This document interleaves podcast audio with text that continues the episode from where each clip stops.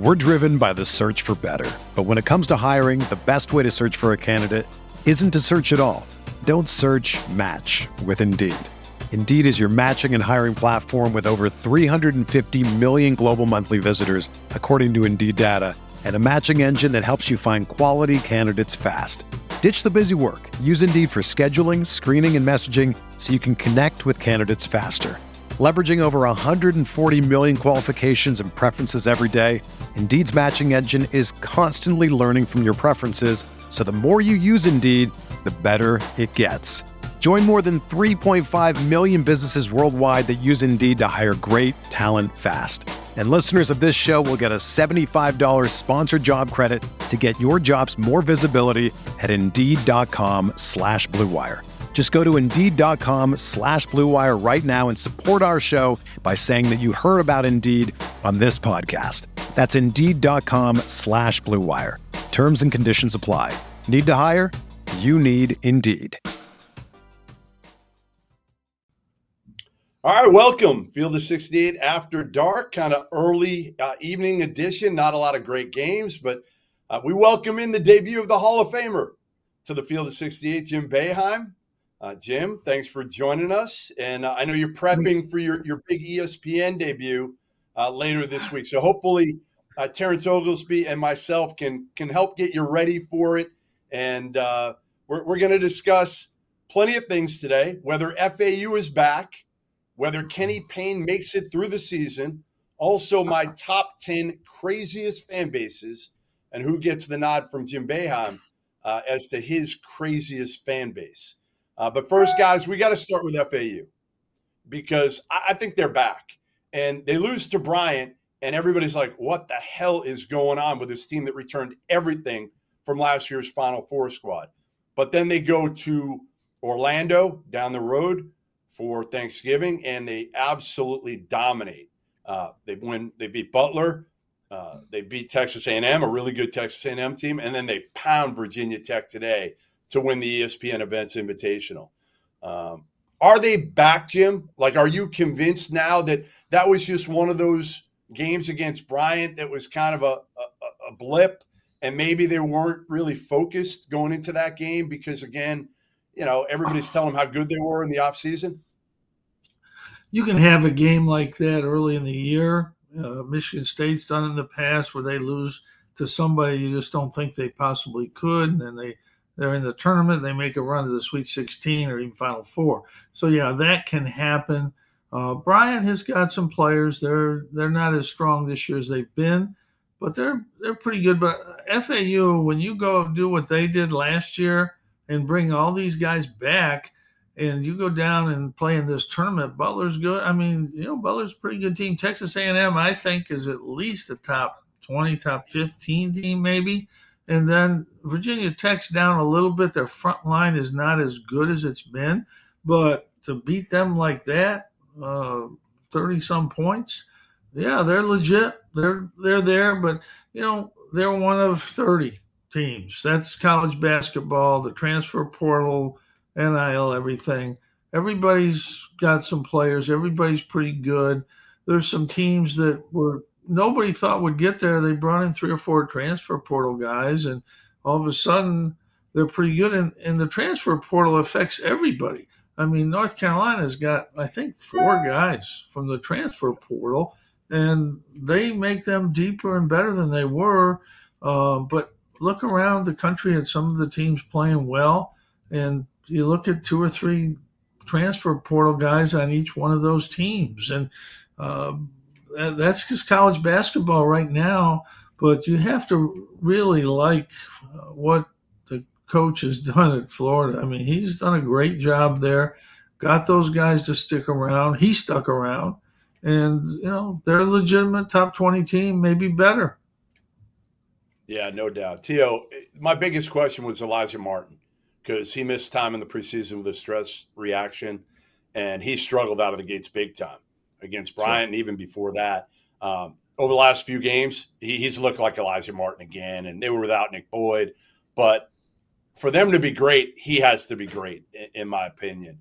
Uh, what's the key for you for FAU being able to I don't know duplicate because again to say they're going to go to another Final Four is is insane, but to have another really really good year.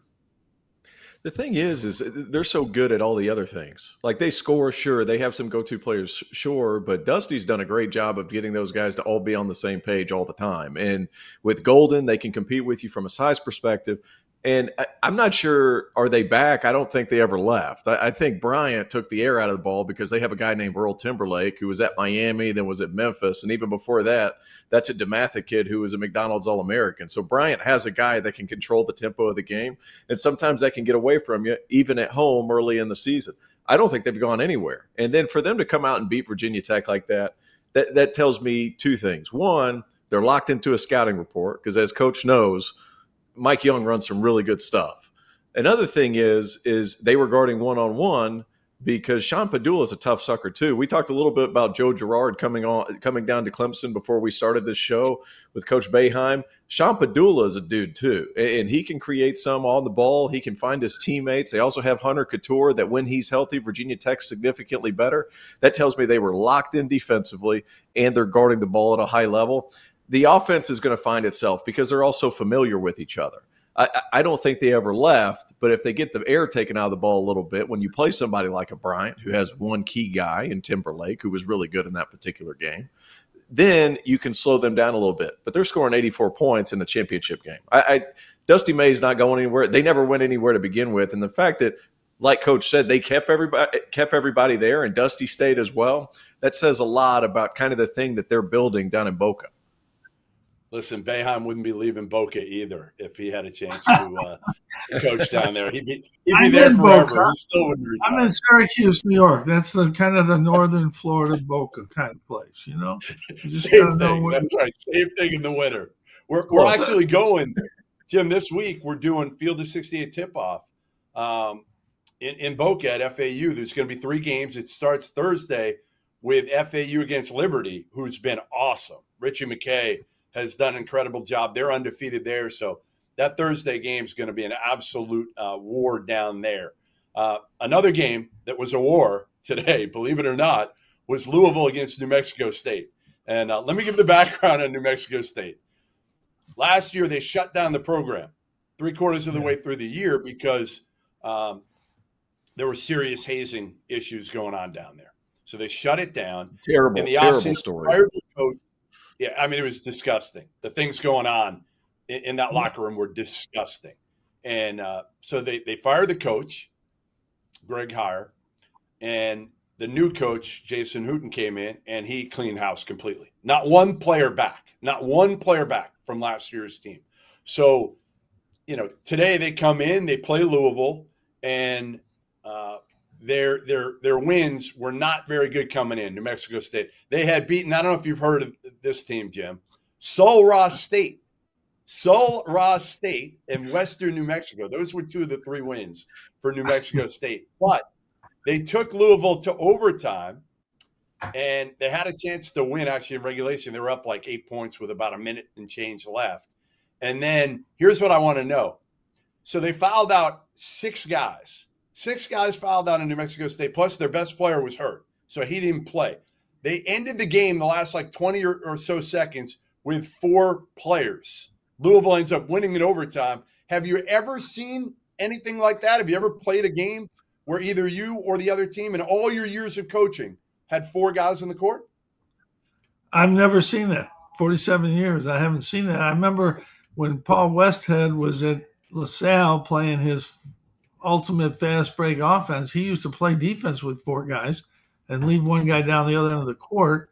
And even once in a while, Paul would put three guys uh, on defense and two guys down the other end of the court. But I, I never played a game where the other team just had four guys. So what what's your take? Well, first of all, To, ha- have you ever been a part of this overseas anywhere? No, no, nothing. I, have seen some crazy things too. I've seen a general manager rush the floor, argue with a or argue with an official, and they didn't kick him out. They just let him go back to his seat, which was odd. I've seen that happen. Uh, the only thing I can like bring to mind is when Collin Sexton in Alabama they finished with three and they still almost won. I think it was at Minnesota. I think it was at Minnesota. Yeah. I can't remember something like that. So, a big question because this is the hot hot button topic. You were in the league, Jim. You know Kenny Payne probably a little bit. I don't know how well you know him because again, he was he was at Oregon and Kentucky for the better part of his career, then an assistant for a couple years with the Knicks. He takes over an alum, um, and, and they're horrible last year. You were there for it. I mean, they were they were terrible. They won four games, and this year they have really struggled out of the gates with a completely different team. Right? He had a chance to go in the portal he ended up going with a lot of freshmen instead of going transfers heavy like some other people. And they lose to Chattanooga. They barely beat UMBC. Uh, now you they play well in New York. Actually, they fought Texas. Yeah. They fought Indiana. I give them credit. And then they they take a step back today, where again it, it looked like the old Louisville team. Um, I'm going to ask you this question, even though I think I know how you're going to answer it. Um, Kenny Payne, his future at Louisville. I, I'm saying, listen, it's not working. Give him the rest of the year. If this thing doesn't turn around at all, I, I think you got to cut ties with him after two years. I think it's too early. I think you have to give a coach taking over uh, at least, I think, three years. I mean, you can always make a case if this thing goes completely off the rail and you know they win five or six games then you know then maybe you have to make a different just different decision. They really should have beaten uh, Texas. They had Texas. I watched that. Should have beat them. Could have, could have, and should have probably beat them, and didn't. But uh, so they are capable uh, of playing at a, a better level. Uh, I think you have to give the coach. I think Kenny Payne is a proven recruiter. I think you've got to give him at least through this year before you even talk about it. And he'd have to have a disastrous year this year for me to think about making a change. Uh, if they can get through with some signs of things going the right way, I think you have to give them the third year, and then sometime during that year, you know, make some kind of decision. But I think it's too early, too early to make that kind I've of call. Said that, Jim. I'm I'm with you normally in, in almost every circumstance. You know what I say? Give a guy four years because honestly, they need they need the full four year recruiting classes, right? Get four of them. But I think in this situation, sometimes you just see things, and and I know you saw some effort, at least you know over last week in New York. I didn't think you saw it today. I thought New Mexico State just played harder, physical, more emotion, all of it. It just again, I'm with you. I think you need to finish out the year and evaluate on effort and if this team makes progress. Tio, are, are you where are you on this? I'm, yeah, I mean, I'm you, you have to. See. So go ahead, T. I'm sorry, I jumped in. No, go go ahead. It's all you, Coach. Go ahead. You got it. No, I think you have to see something progress for sure. Uh, you know, it's not unusual. I got to go way back in time, but when Rick Pitino left Providence after going to the Final Four, they hired a coach, and a year later they were losing by 30 and 40 points to oh, not even to the top teams in the league and they made a change after before the year was even over. Uh, you, you know, it was a coach. Was yeah, I remember, but we don't have to bring out coaches now. coach on, it's like a trivia question. I want to know who it was. Coach Gordy Chiesa, and he went up to the NBA oh, and did a great job up there with Utah, and uh, it just wasn't a good fit at Providence. And what he tried to do didn't work. And I think sometimes you you do make that kind of a move. But I think Kenny Payne is a proven recruiter. I, I think that they've got some good players. Uh, yeah, I mean, you got to check the progress this year for sure. But in Louisville, you know, they're used to winning. That's a it's, it's not a place that's you know going to just sit back and wait. That's you know they're a basketball school. That's what they do. Even though their football team's good, you know, this year I don't want to get in trouble like Cal did with Kentucky, but you know uh, they're they're known for basketball. I mean, Denny Crum and Rick Pitino, and going back before that, you can go back even before that. Louisville's been a big time basketball program. Yeah, I mean, they're gonna. There's gonna be some talk this year if they don't. They have to show progress. You know, there's no question about that. Hustle, coach. They got to get double digit wins. They have to get double digit wins. Yeah, yeah. I mean, I, I don't put a number, but yeah, they've got to. Yeah, that's not a big number. Yeah, I mean, they've got to even do a little better than that in the sense that you got to watch how they're playing. And they they play like they play against Indiana. They play like North Carolina and Duke like that.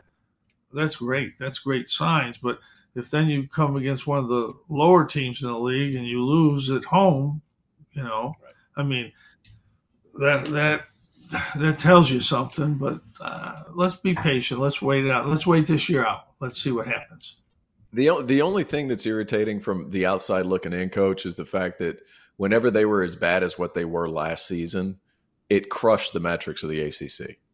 And as an oh, ACC yeah. guy, yeah, a guy who played in the ACC, that to me is really frustrating. And I, we're going to talk later about the top ten craziest fan bases according to Jeff Goodman, which I'm pretty sure is is is who has the strongest Twitter fingers. If we're going to be honest about this top ten fan base situation, that's but uh, yes. Louisville, Louisville, that that's a program that's won national championships, multiple, uh, oh, yeah. and whenever you're kind of talking about hey, you know, they had four wins last year. Now they got three already this year, so kudos to them on that. They're about to match last season already.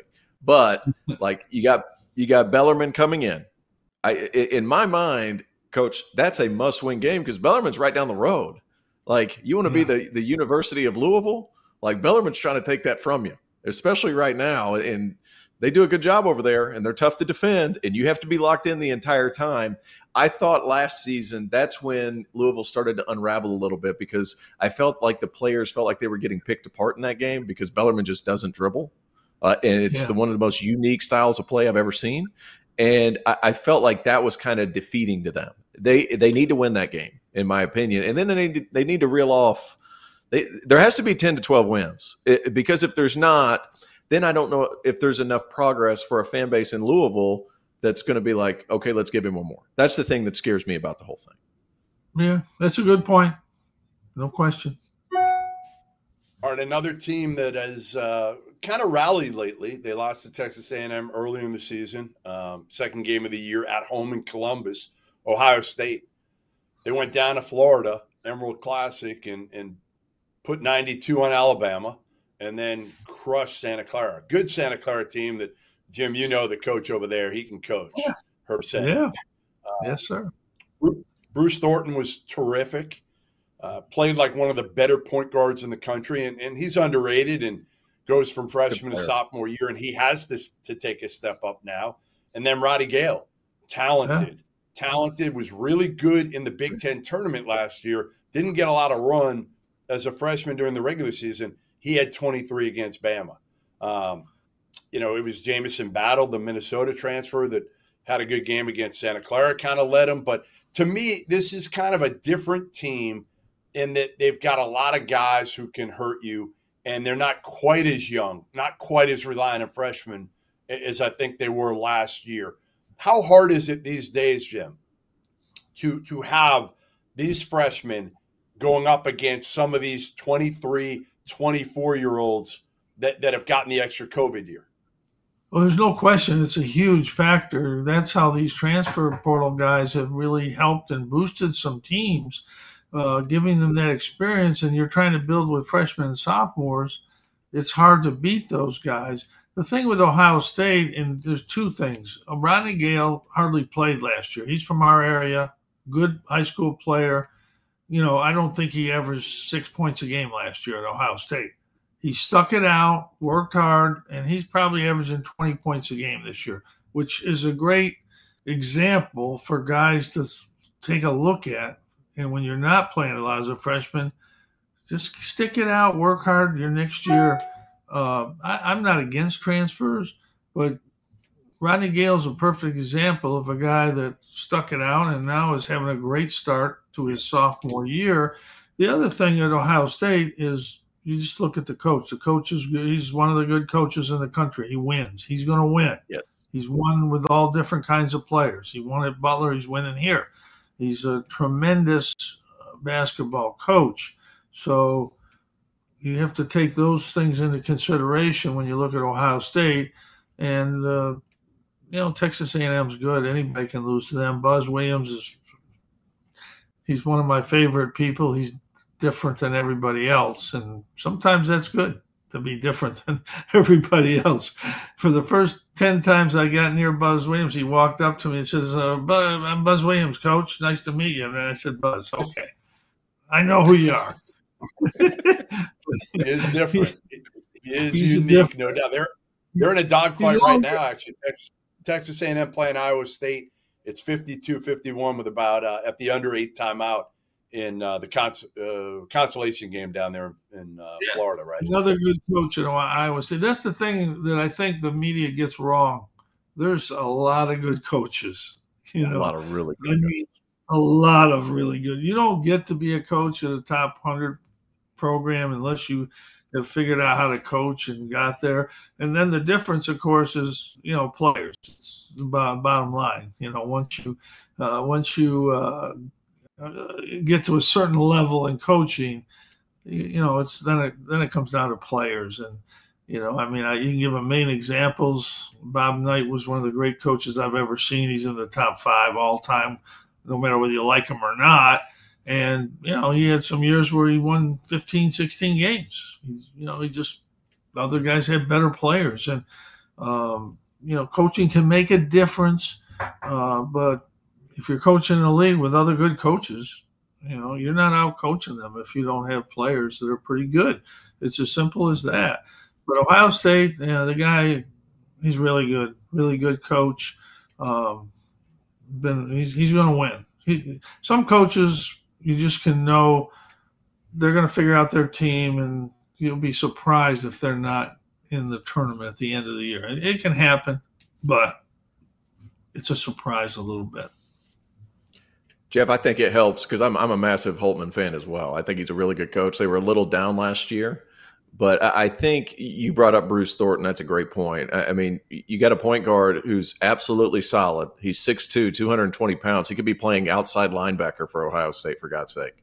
And you have that that that steadying force for the rest of that team that has talent. And now that Brice Sensabaugh's gone, he's with the Utah Jazz now. You have other guys that can take that step forward. Roddy Gayle's been the beneficiary of that. That's a huge piece. And then you look at you, you know, eh, in my mind, I, I really liked Jamison Battle when he was at Minnesota. I thought he was relied on a little bit too much in that system there.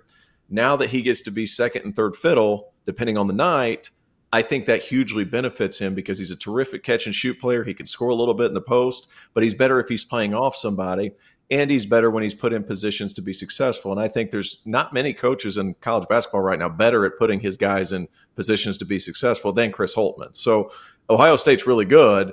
And now they have that nice mix of veteran and some younger players that I think really helps facilitate and move things forward. And you guys said it, that Santa Clara team's not bad.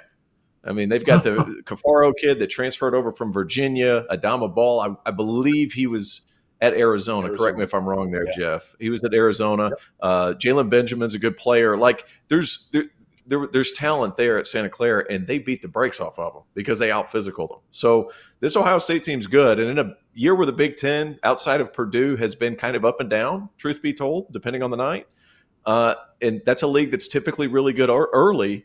Ohio State has a shot to be up towards the top of that league. Well, you know, Tim. we've said it.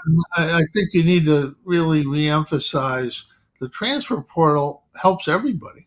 Like it helps Santa Clara. They got th- two or three yeah. really good players out of the transfer portal, and it, you know, I don't. Nobody likes the transfer portal. Nobody likes some of the NIL stuff, but yeah. it's it is going to help your team if you use it in the right way. Miami's done the best job of that in our league. I think Clemson getting Joe Girard from Syracuse they haven't had a shooter like him that can do other things and make plays. I think he's going to be a significant uh, factor for Clemson this year. And you, Jamison Battle, same thing. You get North Carolina getting the kid from Stanford. You know, I mean, the kid from Brown hasn't played well yet, Wozniak, but he he'll get better. Um, I think you you look at some of these teams, and Purdue comes to mind right away. The first time I saw the kid from Southern Illinois in that first game he made some plays that won the game for them the first night that they couldn't make last year, and they're they're pretty good. Edey's gotten better. Their other guys have gotten better, and then the transfer kid, you know, well, he's what he's a defensive player of the year and, and player of the year in that in the in the league for Southern Illinois, and you know here he is just made a huge difference for Purdue. All right, let, us go with our our quick, not too lengthy, uh, most impressive teams during Feast Week. I'm, I'm, gonna start. I'll probably steal one of yours here, but I'm going Villanova. You know, they lost to Penn. I figured we probably all are going to say Villanova, but we can weigh in on them anyway no. because they, they were great. Like even before Feast Week, they go down and they pounded Maryland and held them to 40 points. And then they go to the Bahamas and, they beat Texas Tech. It's not great, but they're dangerous. Carolina, and, and then they smack the hell out of Memphis 44 16, I think, at half. So yeah. to me, that might have been a blip for Villanova. I still don't know if I completely trust their point guard play, but I'm not sure they can't figure it out without a high end point guard and can figure it out with like different guys initiating the offense. And they've got so many guys that to me know how to play that I think that takes some of the pressure off a, having a de facto point guard yet. Yeah. Well, they don't need a point guard. They use the isolation play that Jay started, uh, and they still use it. And it's not really you don't need a point guard. It's it, the, you got to have a guy that can post up and back people down and either score or get the double team. And they have a couple guys that can do that. So yeah, I like their team. There, I, I would pick Purdue though as being the team that's been most impressive to me. Uh, first of all, the Maui Classic in Honolulu is the best tournament I've ever seen.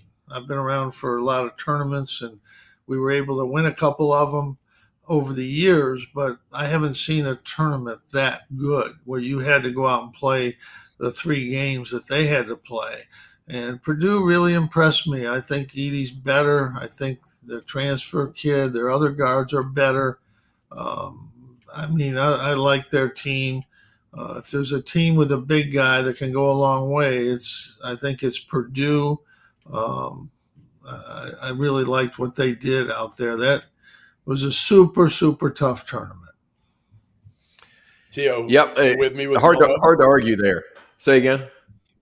Are you with me with Villanova, or where, where are you? I, I, first of all thoroughly impressed with Purdue, and I, think the evolution of Braden Smith being able to handle pressure, especially when they played Tennessee, that can get after you in so many different ways. And when I when they play man, I get that, but they can throw so many different bodies at you. Zakai Zeigler can get up underneath you and cause you to get off balance. They can switch everything, and Josiah Jordan James can be, try to get up and beast you a little bit. Like they attack you in a lot of different ways defensively. And playing Rick Barnes, I mean, you're you're, you're going to get chucked on the jump like so, it's it, it, it takes a second to really adjust to that. I, I, was impressed with their guard play. Now, it wasn't this run and jump style that has given them problems in the tournament. I think Marquette actually showed them that as well because Marquette likes Shaka likes to throw a little two two one. They'll do a one two one one full court situation, a one two one two two. They'll mix up pressures. So I think that was the closest thing they'll get to when it comes to like playing some of these smaller teams at some of the lower levels that they've struggled with. And I thought Purdue handled it really well. I was going to say Villanova, but coach changed my mind because the different ways that Purdue was able to beat you. And let's be honest, in that Tennessee game, which was more rugby match than it was actual basketball, like they embraced that physicality. Those younger guards played well. Fletcher Loyer stunk one night and was terrific the next night. His ability to just wash that off told me a lot about him. And then you throw into the fact that, eh, Coach, I agree with you. Lance Jones, the transfer from Southern Illinois, he adds a different degree of burst to that team. That let's be honest, last season weren't the most athletic and that that hurt them at times last year because they didn't mm-hmm. have anybody that could break down the defense whenever teams sat on some of your set plays. Well, Lance Jones gives you a little bit of that, and then to be honest with you, some of these other guys, I thought uh, Caleb Furst played really well. Some of the things that he does doesn't necessarily show up on the stat sheet. He goes up, he boards, he's physical, he does a lot of good things for them off the bench. Uh, Purdue's a handful, and the additional Lance Jones it helps them a lot. But I think really the key is Braden Smith's evolution uh, as this season progresses. Well, I think the other thing you look at, if you look at that, and then you look at that tournament, those could have been third round games, say in the NCAA or fourth. Yeah, maybe 100. percent Maybe, and although Purdue did win, it could have gone the other way. It sure. wasn't like Purdue is dominant. They could have lost those games, and that just tells you a little bit something about what's going to happen this year in the tournament you get into the game against Marquette or Tennessee, um, you know, you're going to, it's gonna it's not gonna be it's not gonna be easy. And uh, a team like Purdue might be. I, I'm guessing they'll be number one in the country most of the year. I think, based on sure. what I've seen from them and the Big Ten.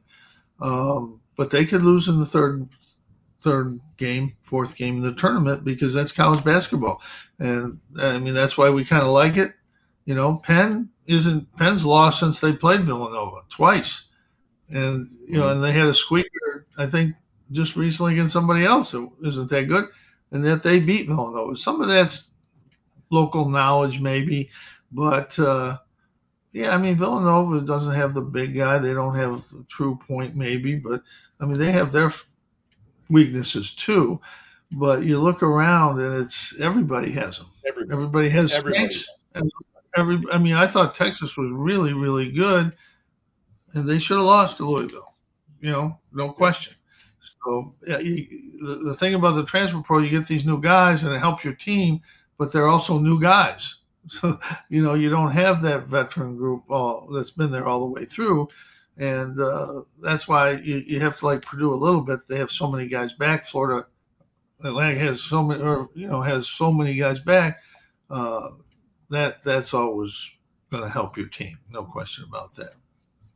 All right, you, you you've been very positive so far in the first half hour, Jim. This is you know people are watching this and be like, retired life is treating him well. He's he's saying keep Kenny Payne forever and talking about everybody getting extensions and everybody's great.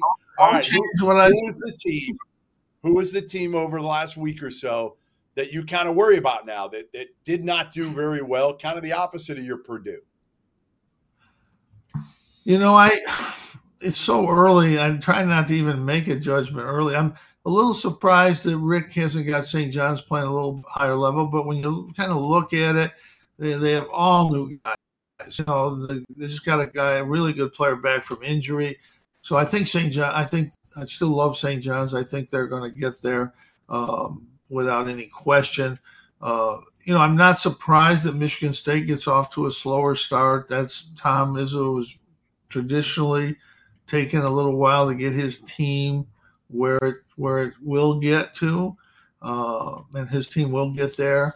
So it's a little early to to start to talk about somebody a team that's not there yet. I mean, Arkansas wasn't very impressive uh, in the games I've seen that, from them. They, yeah, yeah, they've got a lot of new guys, a lot of new guys, and it's not that easy to just turn it like that when you have six, seven new guys. I mean, I give those coaches a lot of credit that can do that and bring so many guys in. And you can do it because you have the summer now.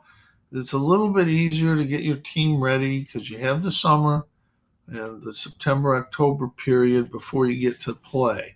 But uh, yeah, Arkansas has been, you know, I mean, I think they'll get going. They've got good players, but certainly they haven't gotten off to a to a great start. I'm sure that Coach Musselman would agree with that. T.O.? Uh, I'm going with a team that I think is going to figure it out, and I'm going to stay glass half full here. But I thought Virginia uh, losing badly to Wisconsin and then barely beating an undermanned West Virginia team that's real after all that happened in the in the off season. I think that's uh, it wasn't a great look, specifically for a guy who has touted the ACC as the third or fourth best league in the country. no, no, I'm changing it. I'm changing it as we're going. Hot take show. Hot take show. Uh, no, it, I, that doesn't help the metrics uh, to get beat that bad by a Wisconsin team that's reeling a little bit. With, to be honest, yeah. one of the most surprising no shows of the season with Connor Essegian not playing, and we had to ask him, but Greg Gard didn't make him available to the media, so that was we're trying to figure that out. Um, no, I, you know, West, I, I, think Virginia because of that loss to Wisconsin in the manner in which they lost down at uh, for the Fort Myers tip off, I believe, and and you know a West Virginia team who's uh, to be candid, not great and dealing with some different things and shorthanded. Uh, that, that's a team that Virginia needs to handle. But because of their style of play, they're going to fall into those things. They're going to play closer to teams than they probably should because everything's slow. It's methodical. They're not going to beat teams by 15. And if they get down by 10 points, they're not exactly geared to be able to make comebacks either. So that's that's that's a hard part, but you expect them to be closer to a team like Wisconsin who's similar in their approach. I like yeah, Virginia. I like Virginia long run, but they're certainly they lost a lot more than people mm-hmm. realize uh, uh, from last year's team. Those those guys were pretty good uh, veteran guys, Gardner and the point guard who was there for 10 years. Uh, I think it's, it's hard to replace some of those guys. If anybody can figure it out, Tony Bennett will. He's the best defensive coach in the country without any questions in my mind. And really one of the best I've ever seen in the half court defensive, you know, principles you have to have. Um, and he'll get it figured out. They're not as good though. They've lost a lot. I mean, they mm. you really look at their lineup. Uh, you know, they lost the majority of the guys that did a lot of the work for them. So it'll sure. be interesting to see how they come around. And certainly in the ACC, Miami brought back a lot of guys, and they added a really good, really good player from Florida State that really, I think, in the long run is going to really help them uh, you know, to to get there. But um, you know, again, it's uh, there's always somebody disappointing, and then of the two or three teams that we might mention, probably one of them will turn around and have a really good year, and that happens yeah. too. they, they all may have a good year. I mean, that's the thing. You're not counting Tony Bennett or Eric Musselman. Um, you're not no. counting them out, but Muss. You know, the one thing is you keep digging yourself a hole early with all these new guys. Eventually, I think it could catch up with you. And I think, could this be the year? Because they don't have a great shooting team. And, and I hope Tramon Mark is healthy. Obviously, he was healthy enough from the backfall to, to go home with his team. But that just means, you know, obviously it wasn't really serious, but he still may have some some lingering back issues from that fall. And he had 34 points in that game and carried them. Devo Davis has really, really struggled offensively so far. I don't know how many other weapons they have right now. I, I love Brazile, but he's still kind of finding his way right now. So, you know, Arkansas is a team that, again, they always come on late. I mean, El Ellis, the transfer you saw for a couple years at Louisville, yeah. Tim, he in three games, he didn't score a point. He didn't score one point in those three games uh, down in the Bahamas. So I am a little bit worried about the the Razorbacks um, because again, I think we just expect them come January that Muss is going to figure it out because he always has, and I don't know if you can keep keep doing that. I think Battle will help them too. He's a proven scorer. Um, but you know, Ellis the, the, kid from Louisville is a good example. I always use with NBA guys. You know, when there's a guy averaging 22 points a game and his team's in last place, you know, every team has a leading scorer that doesn't mean he's a good player. the worst team in the NBA is going to score 100 points, right? 96 points. Well, yeah. somebody's got to get 20 in the, on that team or more. Yeah. That doesn't mean they're necessarily a good NBA player. They're just on a team that needs him to allows him to score 20 points. So mm-hmm. that's sometimes you see guys come up in in the, particularly in college come up to a higher level that are leading scorers at the you know good lower Division One school, and they they average four points a game because they're up at a different level, and yet some guys can come up and they they they do make a difference. It's it's it's really uh, interesting to look at when you look at the transfer and you realize of the 1,800 kids that transferred, 300 didn't get scholarships, and of the rest, the 1,500 that transferred, this is a couple of years ago, less than half scored more points where they transferred to than where they were. People don't talk yeah, about When we come back next on After Dark, we're going to hit Jim Boeheim with the big question. Who was his favorite player of all time that he coached? And it can't be a, a guy named Boeheim.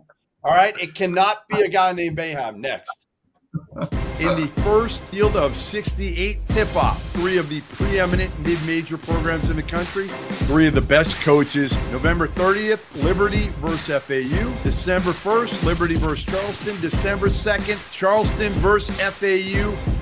Three up and coming programs come together in a very, very creative entity. There's a reason we're called the Field of 68, right? We want to cover all of college basketball. We are calling it the Field of 68 tip off.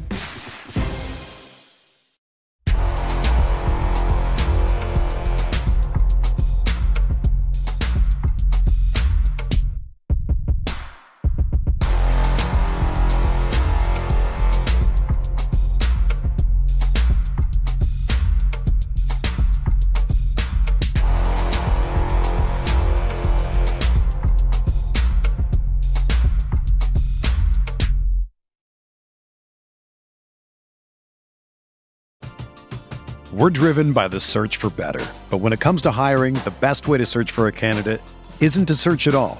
Don't search match with Indeed.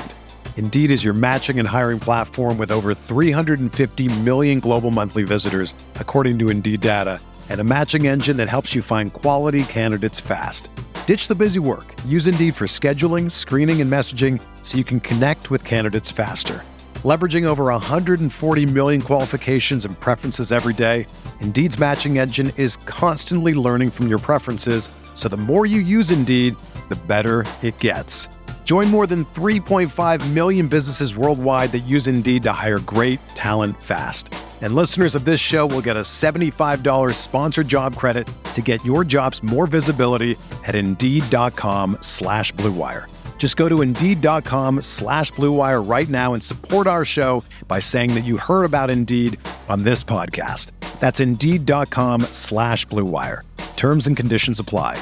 Need to hire? You need Indeed. Another day is here, and you're ready for it. What to wear? Check. Breakfast, lunch, and dinner? Check. Planning for what's next and how to save for it? That's where Bank of America can help. For your financial to-dos, Bank of America has experts ready to help get you closer to your goals. Get started at one of our local financial centers or 24-7 in our mobile banking app. Find a location near you at bankofamerica.com slash talk to us. What would you like the power to do? Mobile banking requires downloading the app and is only available for select devices. Message and data rates may apply. Bank of America and a member FDIC. Jim, how, how important is having kind of that leader right now when you're going through this stretch and having a guy that can kind of step forward and, and be that guy to take over? We're the same team we've been all year. I don't see any, I don't even understand that. Well, I mean, it just doesn't You seem think like. because you come to Marquette and lose a two or three point game, you need a new guy? No, I think I it's, don't. it's something that you have even said earlier on the year that you were able to kind of get away without it. I don't think I said that. I've only been doing this thirty-seven years, but I'm sure you've got more ideas of who we should play or who shouldn't play or who should lead or. I think you ought to know by now. If You start asking me those questions, I just laugh at you. Go get your Pulitzer someplace else. I almost forgot that. Oh, I almost forgot that. And I didn't add that the well, Marquette shot 46 free throws tonight, and we shot 18. And by the way, we played them in the final of the Eastern Regional that year and won by 20, if you remember. oh man. But that was one of your bad questions. You didn't ask that many bad ones, but that was one of your bad ones there. And I was young. It was 10 years ago. I didn't have gray hair then. You know, that was always the beauty, though. When I went into a, a press conference with, with Boeheim T.O., you had to be prepared because it didn't matter who you were, from a student reporter to a veteran who had been doing it for 30. If you asked anything, and again, generally I would know better and walk out with Boeheim after. If I had a question, I would walk out. So if he was going to jump me, he, was going to do it one on one, not in front of. I didn't want to be undressed in front of everybody. But uh, Jim, is it is it Pulitzer or Pulitzer? I, I, have we figured that out? I, I've never won one, and I'm not going to win one, so I don't know what the answer is to that. You know, press conferences for me, I I always kind of liked them because it, half of it was kind of kidding and so, half of it was serious. But you know, the, and, and the thing that's interesting at Syracuse, we do have the best group of people, graduates coming out of here of any school in the country, and they're everywhere in the media and they're behind the scenes, they're out front. And if I'd have known these guys were going to get such great jobs, be in such great positions, I probably should have been nicer to them when they were here. But you know, Tirico, I was always nice to because he was smart and did a good job, and you know, guys like that. Uh, but yeah, I mean, I, I always looked at press conferences the way to get your my feelings about what really happened in the game out. And the only time I really got mad is when somebody asked me the question I just answered. You know, I already answered. They just answered that question. But uh, I've had 20 guys that went to school here that are out in the world doing in radio, NBA, college, and they all said the same thing. You know, coach, I knew I had to get ready for your press conference. And if I wasn't, it was going to hurt me. And it, that helped me. And so I guess I'm going to take that as a positive overall that I helped them. I've heard that. I've heard that a lot too, Coach. I, I've now that I'm working with some different personalities over at ESPN, and I've done games with some of these guys who are Syracuse grads. Are like, hey, you better bring your lunch pail when Boeheim's up there because if you don't, my man's going to get you. so the so they were like, you know, there's some part, there's some parts. It's like, man, you're nervous, but you know, there's a lot of there's a lot of egos coming from that communications building too, and I mean that in a good way because they're good, like you said. So And like, I like those The good thing is that Yeah. they know that if they don't bring it, you're going to get them, which is a good thing. Yeah, and I, you know, obviously, you always wish you weren't quite as harsh in some situations, but you know, lose a game by two or three points on the road, you're you're not you're going in there, you're not happy, and uh, you know, something like that. It's such. I mean, if you didn't care that much about the game, maybe you wouldn't react that way. But I always, you know, I that's what I did, and that's all I cared about in terms of my professional life for 47 years, and you go into those things and you're mad anyway starting out and then if you if it's just an innocent question that's not not just a little off you, you try not to react but when you know it's somebody you know trying to get you to admit you should be playing man to man or something instead of zone that happened a few times in 47 years My favorite Well, one is it was it was in Clemson, Coach. Somebody's like, "Did you ever think about getting out of the zone when you were down five? Like, "We play zone. That's what we do." it, was like, it was great You know, because it was it was obviously a football guy who didn't know what he was looking Well, at. So that's why it was great. interesting. One of my great all time quotes is You never ask Bobby Knight to play zones. Why do you have to ask me to play man to man? This is what we do, this is what we practice. And you know, it's pretty simple. And we we change it a little bit. We adopt to things. And overall it was really good. The last two or three years it wasn't as good and it hurt us because we were good offensively. But two years ago we went to the Sweet 16. So I mean it's not it's been bad up here, but certainly I think the game has changed enough. The shooters are better. The coaches do more things. Again, when we started out playing zone, there was coaches did nothing. Literally, pretty good coaches did nothing against the zone. They like they literally spent all their time on their man-to-man offense. And when they got to see the zone, it's they didn't have many options. Now coaches are a little bit better in terms of that, and there's better shooters. You know, there's no question about that. Uh, you can still play zone, but it's it's it's really not as viable. And the other thing about it, most people spend 90% of their defense on their man to man and 10% on their zone. Well, you, you mm-hmm. can't have a good zone if you do that. You can spend, if you're 50 50, maybe, but man to man coaches cannot spend just 50% of the time on their man. They're going to spend 80, 90% on it and then throw the zone out there and wonder why it doesn't work. You know, I, mm. it's just, you have to practice it. Is I, uh, somebody once told me, you know, you're, you're good at what you practice. You know, you, and you can't practice everything. The only guy that was good at zone and man to man was John Thompson at Georgetown, and that, that's he spent five hours of practice every day. We you're not supposed to do that anymore. I'm not sure everybody knows that, but Georgetown And literally that's why spent they had Jim. Jim, that's why they had the slits on the doors for Georgetown, so you couldn't even see it. Well, they literally, if they practiced four hours, they spent three hours and 59 minutes playing defense. And they were a great defensive team. They were just as good in the zone as in the man to man or their press. That's what they were, were good at and really, I mean, really good at. And uh, I mean, they held really good teams to nothing when they were winning. Uh, and you know, they had the right personnel too, but it's hard to play both defenses. Uh, you know, one's going to be better, and uh, it's hard to have two good defenses, and that's why we switched to man to man. I thought we'd be better at it, which it was. We were better at it. We won the national championship playing all zone, and we won some other things. But uh, most coaches are man to man coaches, and that's what they played. That's what they were brought up playing, and that's what they know. That's what they're going to use. Hey, T.O., the, the craziest thing was my phone rings the day after I get back from Marquette. And uh, and I see Jim's number, and I'm like, oh Jesus, here comes round two. Like like I needed round two. I already had round one. You already made me look like a complete idiot, and now I got round two. I answer the phone, and I'm ready to go. Right, I'm ready to go here. All right, I'm going to defend myself. And Jim Jim apologizes to me. He apologizes. so he does have a soft side that a lot of people oh. probably don't get to see. Uh, but but it is there, Terrence. Trust me, it is there. I believe it. I'm, you don't have 2 I'm you don't have two. You don't have two kids that are successful without a bit of a soft side. I'm, going to throw that part out there. You got to have some. There's got to be some feel there. Got to be some feel. We have some guys that work at the Field of 68 coach have no feel. Have no feel. There's a few of us. Yes, yes. Well, number one, I'm funny. People don't know that, and I'm not the exact guy. You know, I always use the analogy. You know, Clint, Clint Eastwood shoots everybody on the in the on the screens. He, he doesn't do that in real life. You know, what I do on the court during games and stuff. That's not. You know, that's just part of an act. You know, Coach Knight.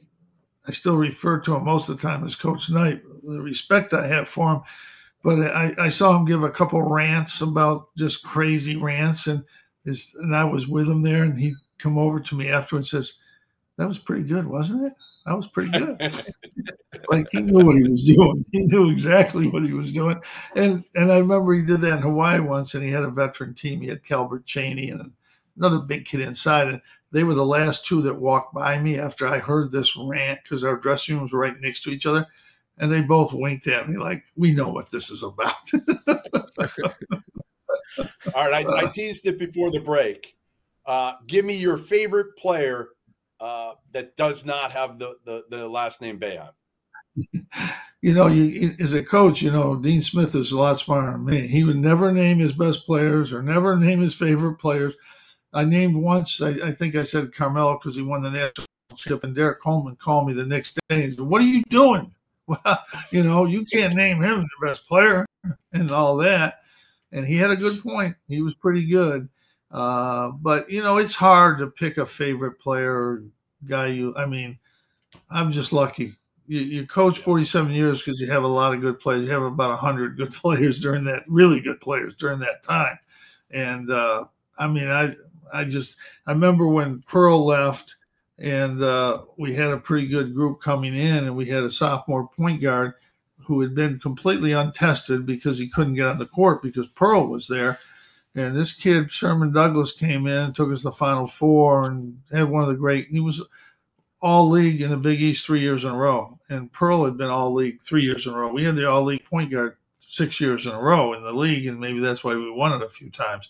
But Sherman was one of those guys. He was uh, what a really good player. They always ask me to pick my favorite point guard. I say Pearl Sherman, Sherman and Pearl. I mean, Pearl was the most exciting player I've ever seen. If you haven't seen him, you need to go back and Google a couple plays he made.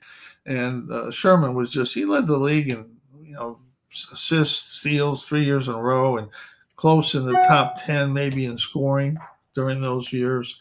And uh, he was well, what a terrific player. But I would say the best player I ever played at Syracuse was Dave Bing. That way I don't have to argue smart, about it. Smart answer. Smart answer. Twenty nine. Hey, coach, is there anybody? Is is there anybody who maybe didn't get the accolades that sticks out in your mind? Maybe you know the second guy off the bench, or, or somebody that really brought value outside of you know Big East Player of the Year or ACC, you know All ACC type deal. Is there is there anybody that sticks out in your mind when it comes to that? Maybe. You know, when we won it, we had two guys off the bench, Josh Pace and Billy Edelin, who didn't get a lot of credit. And they we wouldn't have won the the Billy won yeah, one game and Josh won the game and you know just tremendous guys that could do certain things well and they fit in with our team. I mean, Carmelo and Gerry McNamara got a lot of credit, should get a lot of credit, but those two guys made plays in the Kansas game that really got us the national championship. And you need those guys. And we had a kid a couple of years ago, Marek Dolezaj, who probably only averaged 10 points and six rebounds a game, but we went to the Sweet 16 and three NCAA, three NCAA tournaments in a row with him because he just made plays. He plays center. And at six nine, about 190, he played center and he took a charge against a guy named Zion Williamson. That if you haven't seen the play, you have to look it up because he stood in front of Zion was going from other side of half court, full speed, yeah. and he took the charge and he knocked Marek under the bat, all the way under the basket. He took it at the foul line, and you know we win that game by a point at the end, or a couple points at the end, but not many guys will step in front of Zion in in the game of basketball, and I know. I don't know of anybody that would. So he was nobody on this show. Just no. he just did things that were, you know, little things, just little passes, little blockouts, little rebounds, just that were amazing. And I remember when he came here, we took him almost sight unseen because we needed a guy, and somebody had left at the end of the year, and I said, Let, let's take this guy. He didn't have any. He was. We saw two minutes of tape, and he came in and my sons played with him and said, Dad, this guy's never playing here. That was like on a visit. I didn't, I couldn't watch him. And then Marek told me, like, I don't expect to play here. And he's played and started. We, I think that's his freshman year. We might have been Michigan State or something. I mean, it was, he just did things for you all the time.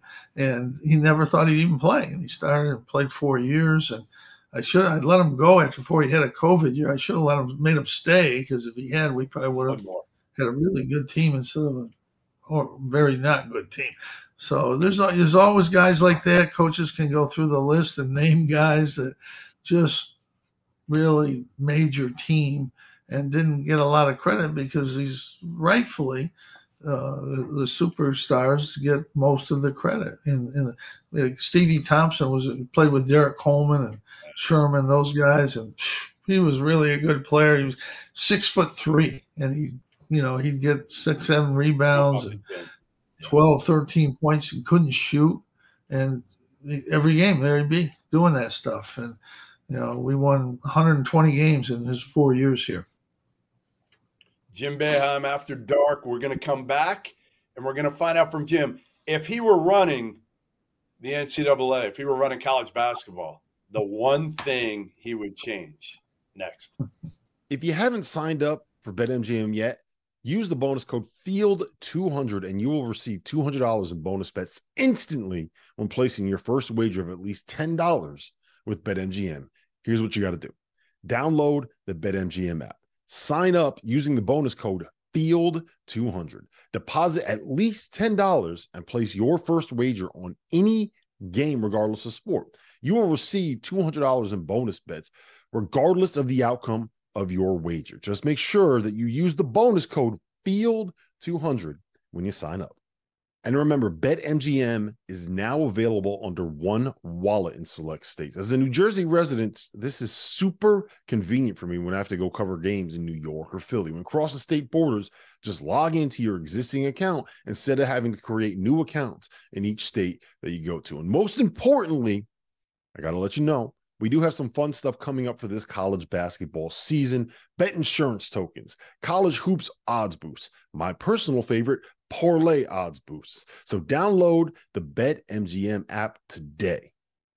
In the first field of 68 tip off, three of the preeminent mid major programs in the country, three of the best coaches. November 30th, Liberty versus FAU. December 1st, Liberty versus Charleston. December 2nd, Charleston versus FAU three up and coming programs come together in a very, very creative entity. There's a reason we're called the Field of 68, right? We want to cover all of college basketball. We are calling it the Field of 68 tip off.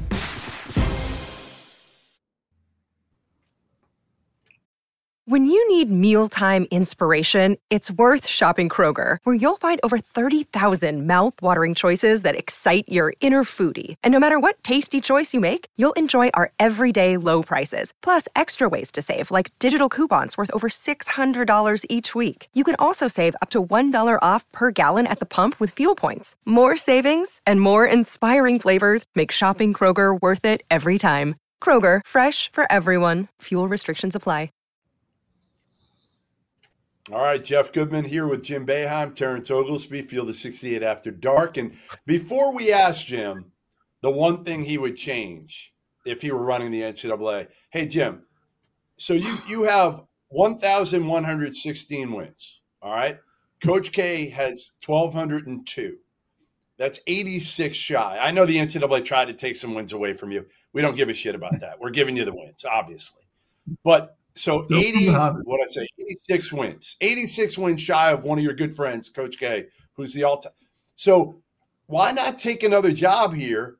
Four more years. I, I, think you could do it in three years potentially, Jim, and and beat K. He thinks he's got this thing forever.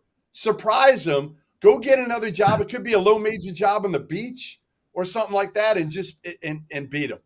Break the record. Even if I even if I did, I still would never get. Never recognize those wins. I don't have them. I mean, he's mad I don't, but uh, you know those wins, and I just have they were gone for a reason. But I'm not getting into that whole thing now. Um, it's just one of those things you have to live with and uh, come to accept. But uh, it's just one of the, you know, the NCAA is, you know, obviously they're they put us in a position that it's almost untenable in terms of what's going on in, in college sports. And it just leads really to a breakaway almost of the top 80, 90 schools. And it, it almost is inevitable. Um, it may, may not happen this year or next year, but I don't see how it doesn't happen at some point because we can't make rules. There's nothing we can do about NIL. It's here. Uh, there's nothing we can do about transfer right away and play right away. That's here to stay. And uh, there's just not much that can be done in terms of changing those things. We have to adapt to them as best we can and uh, move on. So it's hard to, to really even talk about the NCAA right now because it's just it's it's a there's just nothing really uh, that they've been able to do over the last few years, and or that I see they can do. If I was in charge of the NCAA, uh, I wouldn't know what to do because there's nothing that you can do right now. Uh, the one thing I would say about the game, I think we should move to the 24 second clock because that's where the world is. That's where everybody, my son's playing overseas, my other son's playing the G League, the NBA, all the all the world is playing on a 24 second clock. And I'm tired of hearing coaches say, well, we need the time to get a shot the longest teams, like Virginia was the longest teams a few a team a few years ago, and they got a shot in 17 seconds. Most teams get a shot in 12, 14 seconds or less. So mm-hmm. the fact that the idea that you need 24 seconds to get a good shot is just it's not true. It's just not true. And I think the game would be better. You know, everybody talks about not scoring enough and not doing this. You get more possessions, you're going to score more points you play a little faster, you'll score more points. I think this is a coaching myth that we need 30 seconds or 35 seconds or whatever. So I, I would change that. That's the big thing to change. I, I would probably widen the lane. I'd probably think about moving the three point line back a hair. I I don't never really liked it. I think four quarters, two four quarters, Jim. I never liked the four quarters. I, I never was explained to me where I would like it. I kind of guess I never I really never liked it. I mean that that's something a lot of people do talk about, but uh, I was always confused by the fouls. You could go right to the borderline, then not foul, and then the borderline again, not foul. Whereas the old system, you'd be in the one on one. So I don't know. I, I think it's you know the 24 second clock's one I would just easily change. And then the other one is our game they talk about it all the time, but our game is too physical, and the NBA is less physical. You know, I think they have to empower the refs, call the fouls, just they tell them to do it, but as the season goes along, it kind of gets lost, and there's just more physical play than I think there should be that I would like to see. But the 24 second clock is the is the main one. The points of emphasis are the points of emphasis until January, and then it's just right back to, and then it's well, just right had, back to where it was. I had a great official, one of the best I've ever had. Jimmy Burr and John Cal worked in our league to me. They were three of the best I've ever had. And they called a foul in one of our in the non-conference, and one of my players was standing right there, and I was there. And he says. "All right, we we will call that." See, we get in the conference, we're not calling it. We're calling it right now, you know. And uh, the Big Big East was really too physical back then. It's better now, uh, but it was you know, we had a couple refs that worked our league and worked the ACC, and they said there's nothing comparison. The, this league, Patrick and all those guys were in the league. It was just, it was, it was, it was, a, it was a battle for survival out there. Coach, what's your you, take? What's your what's your take on this new charge rule, where 95 to 97 percent of these block charge calls are now blocks? My thing was well, I, I kind of like the charge call because it, it, it, gives a little power to the little guy because I'd get switched off in the post. That was my only thing I had. So like yeah. that's one thing. Uh, so that was that was a go to for me. But the other thing is, I thought instead of having the charge circle that close, you move that out two feet. You can still call it the same way because they're picking the they're picking they're trying to get the first step on the one two to a layup. They're trying to get you to that first step. If you move that charge circle out, you knock out that problem because then guys aren't taking off outside the charge circle. Does that make sense? Well, you're not going to like me at all. I think okay. everything should block. Everyone. Yeah. Take it out of the game. That's a guy yeah. that coming over that's not going to play defense. He's just coming over and stand there. So I mm. say you're trying to make a play for it, or you it's a it's just a block. I mean that's I know there's I mean we've had success taking charge. I understand that part, but I just think it's it's you're, you're not making a basketball play. You're coming over there and standing in front of somebody who's trying to make a good play. In the NBA, for a long time, they would not give you a, a call on that. They would call a block all the time. Now they've they've changed a little bit, but I just I hate that play. I mean, I just first of all, it's a hard play to get right, mm-hmm. and second of all, it's not defense. It's coming over and standing there, and uh, so I'm again. I'm just. I'm just again. I'm. I would really like to see it out of the game. Uh, you're right. Maybe that's why you lost. The, that's why you lost the jacket at Cameron, wasn't it? Yeah, that was that was that was the reason. the real story behind it was they just called the play on the other end two minutes earlier when we had better position. They called it a, a block, and so there was no way I could let that one go down there. That we were on a 19 game winning streak or something. I don't know. Maybe I don't know what it was. But anyway, I just couldn't let that one go. And you know, the, the thing is, everybody remembers that play. So I guess when you do something crazy, they do remember you for it, whether it's good. I'm not sure whether it's good or bad, but they remember you for that play. yeah. All right, we're going to uh, let, let's unveil uh, the craziest fan bases. All right, I put it together earlier today. I did it. I've done it for a couple years, and I really haven't updated it in a while. And honestly, I didn't have UConn in there. And, and, and that's True. what made me change it. UConn is going out of their minds because I have them ranked like sixth behind Duke.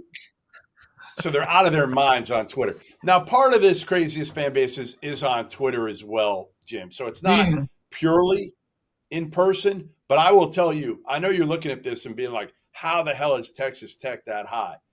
They're nuts. You've probably never been to Lubbock those fans are out of their effing minds, out of their minds in every way. I mean, I was there a couple years ago when Chris Beard went back there when he was at Texas, and uh, the only thing that might rival it is Ed Cooley going to Providence on I think it's January twenty seventh this yeah. year. That that might be close. That'll be close. Me, I'll tell you, it's me, funny. Yeah. It's because if you look at just in person places, we played at Arkansas, and it was a good place to play. But um, they had a good team. We had a real good team. We won. But um, I thought you know, Duke, as far as a place to play, those people are crazy. They jump the whole game. Uh, I think Pittsburgh is an underrated place to play. They're they're they're up the whole game. They have more space. They have the whole sideline and behind the basket at Pittsburgh for students.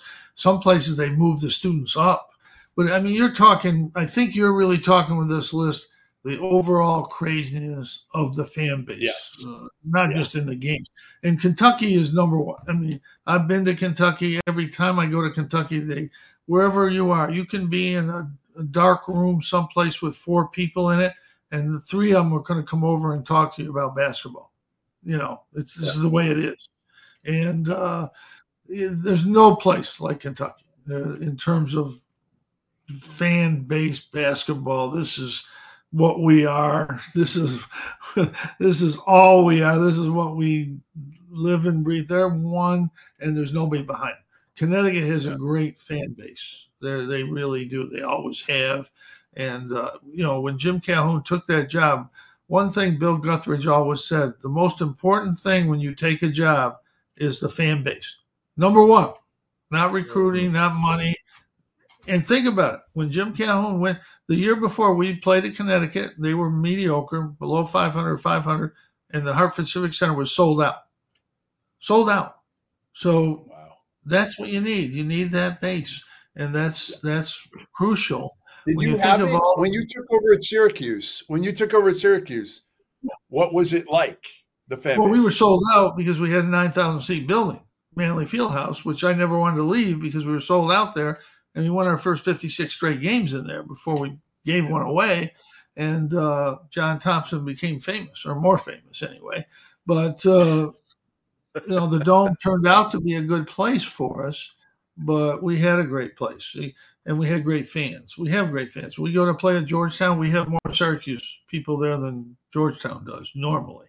So same in New York, same in Boston. So we have great fans, and that's super important and all your schools you know have great fans. Kansas without question is is would be high up there for me uh, in terms of their fans uh, and their fan base. But uh, you know you've got a good list there. Um, that's a that's a pretty strong list. Uh, toughest duke's yeah, one of the toughest places. Hey providence, providence, fans are nuts on twitter.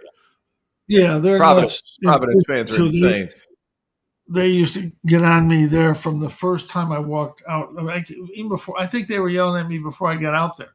You know, they knew I was coming out. They were yelling at me, and luckily we had we won a lot there, so I didn't mind it much. But it was those. It's not a nice little Catholic school there. I mean, they're they're hey, quick, not. Yeah, quick quick story about Duke. You you referenced Duke. I said something stupid my fr- in my freshman year. They're like, "Is it going to bother you all the Cameron crazies and the noise?" And I was like, "No, nah, it's just noise. It's not going to bother me. They're not on the floor. It doesn't matter." Coach Jeff, these dudes cooked me. And here's the thing: they knew who we lost to my senior year in high school at the state tournament. They knew my previous two girlfriends prior to the one I had then at the time. They called them out. They said both my parents, Tony and Lena, were disappointed and called them out by name. And here's the thing in the front row, there's a girl named Madison Burke who I went to middle school with. She gave them all the information. It's your own people. It's your own people. It, yeah, it was, it's unbelievable. They knew they knew everything. They knew my high school coach's name, where I went to middle school. They knew everything because I said it wasn't a big deal.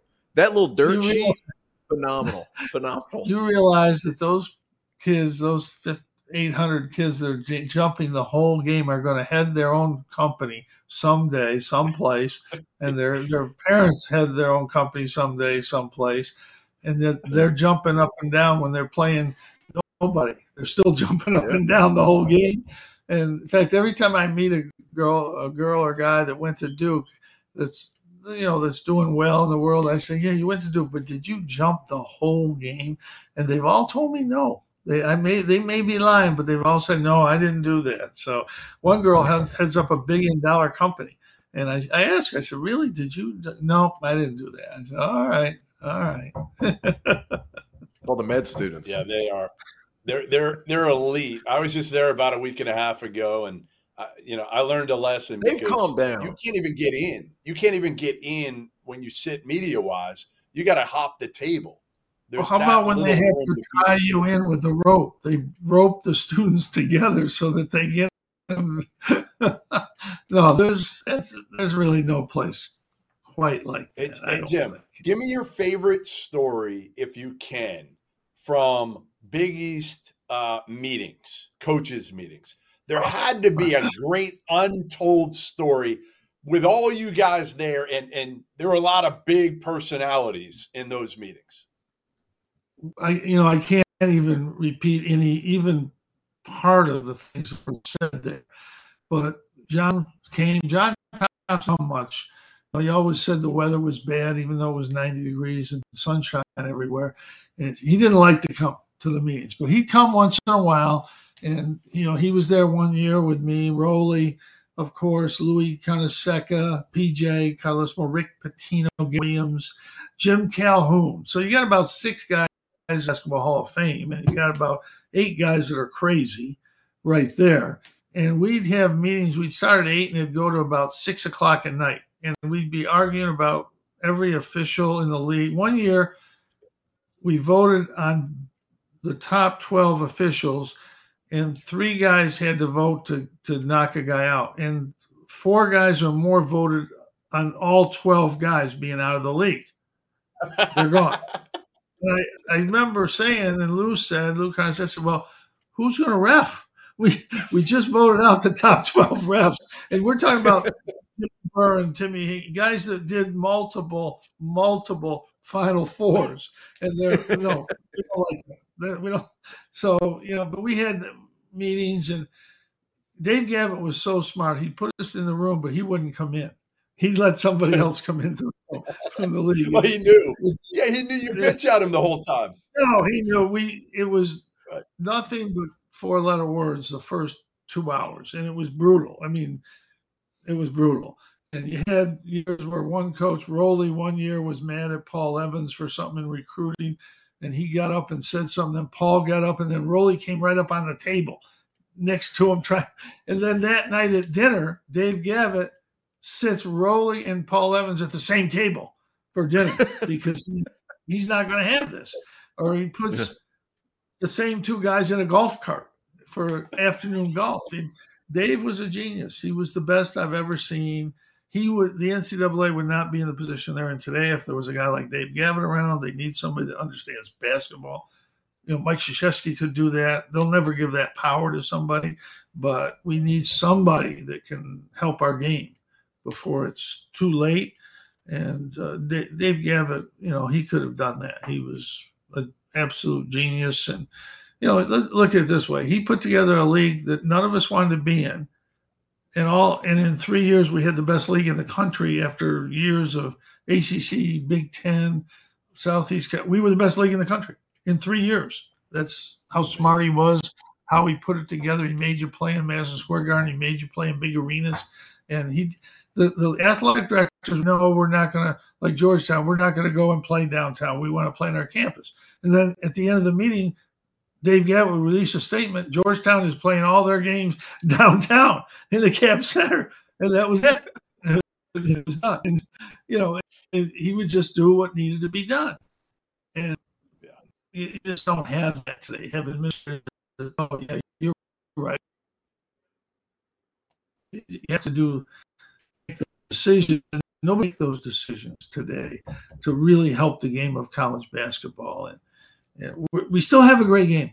Luckily, I mean, it's still great. We have a great game. We're going to have a great season. We're going to have a great tournament. It's going to be a great tournament at the end of the year. And it's just one of those things. It's a little bit like the NFL. You can't screw it up. You know, it doesn't matter what you do. So hmm. those things last thing be- before I let you go. Last thing. Do you miss it? Do you miss coaching? I'm shocked. I I not even a little bit. I'm shocked. I go to practice just to say hello to Red and the coaches. They're doing a great job um, changing things that had to be changed. But after about 20 minutes in practice, I'm going like, boy, I'm glad I can go home right now. And I'm I'm surprised. But I think I stayed long enough to to get to not have that regret. I talked to a lot of coaches, including Dean Smith, including a lot of guys that said, you know, we, we left a little too soon. We should have stayed a little longer. And I listened to that and I, I stayed long enough. I, I'm not going to say it was too long or not long enough or whatever, but I I'm surprised. I'm that I, I'm happy to still talk about the game. I hope to do some games because uh, I love the game, uh, be involved in the game a little bit, but I just I really don't miss it. Uh, I guess if you do something for 47 years, you, you, I think you're entitled not to to miss it at that point in time. That's a long time. That's a long time. Well, listen, we appreciate you coming by. We, we hope you'll do it again. I know you're doing some ESPN, ESPN stuff, and you'll start uh, this week uh, with the worldwide leader. But we'll we'll have you back anytime. It was great to have you. Uh, Field of 68 after dark. Jim Boeheim, the Hall of Famer. Terrence I appreciate it.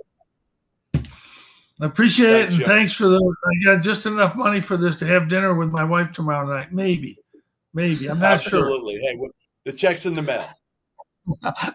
I'm on a budget now. we'll see you guys tomorrow night. Field of 68 after dark.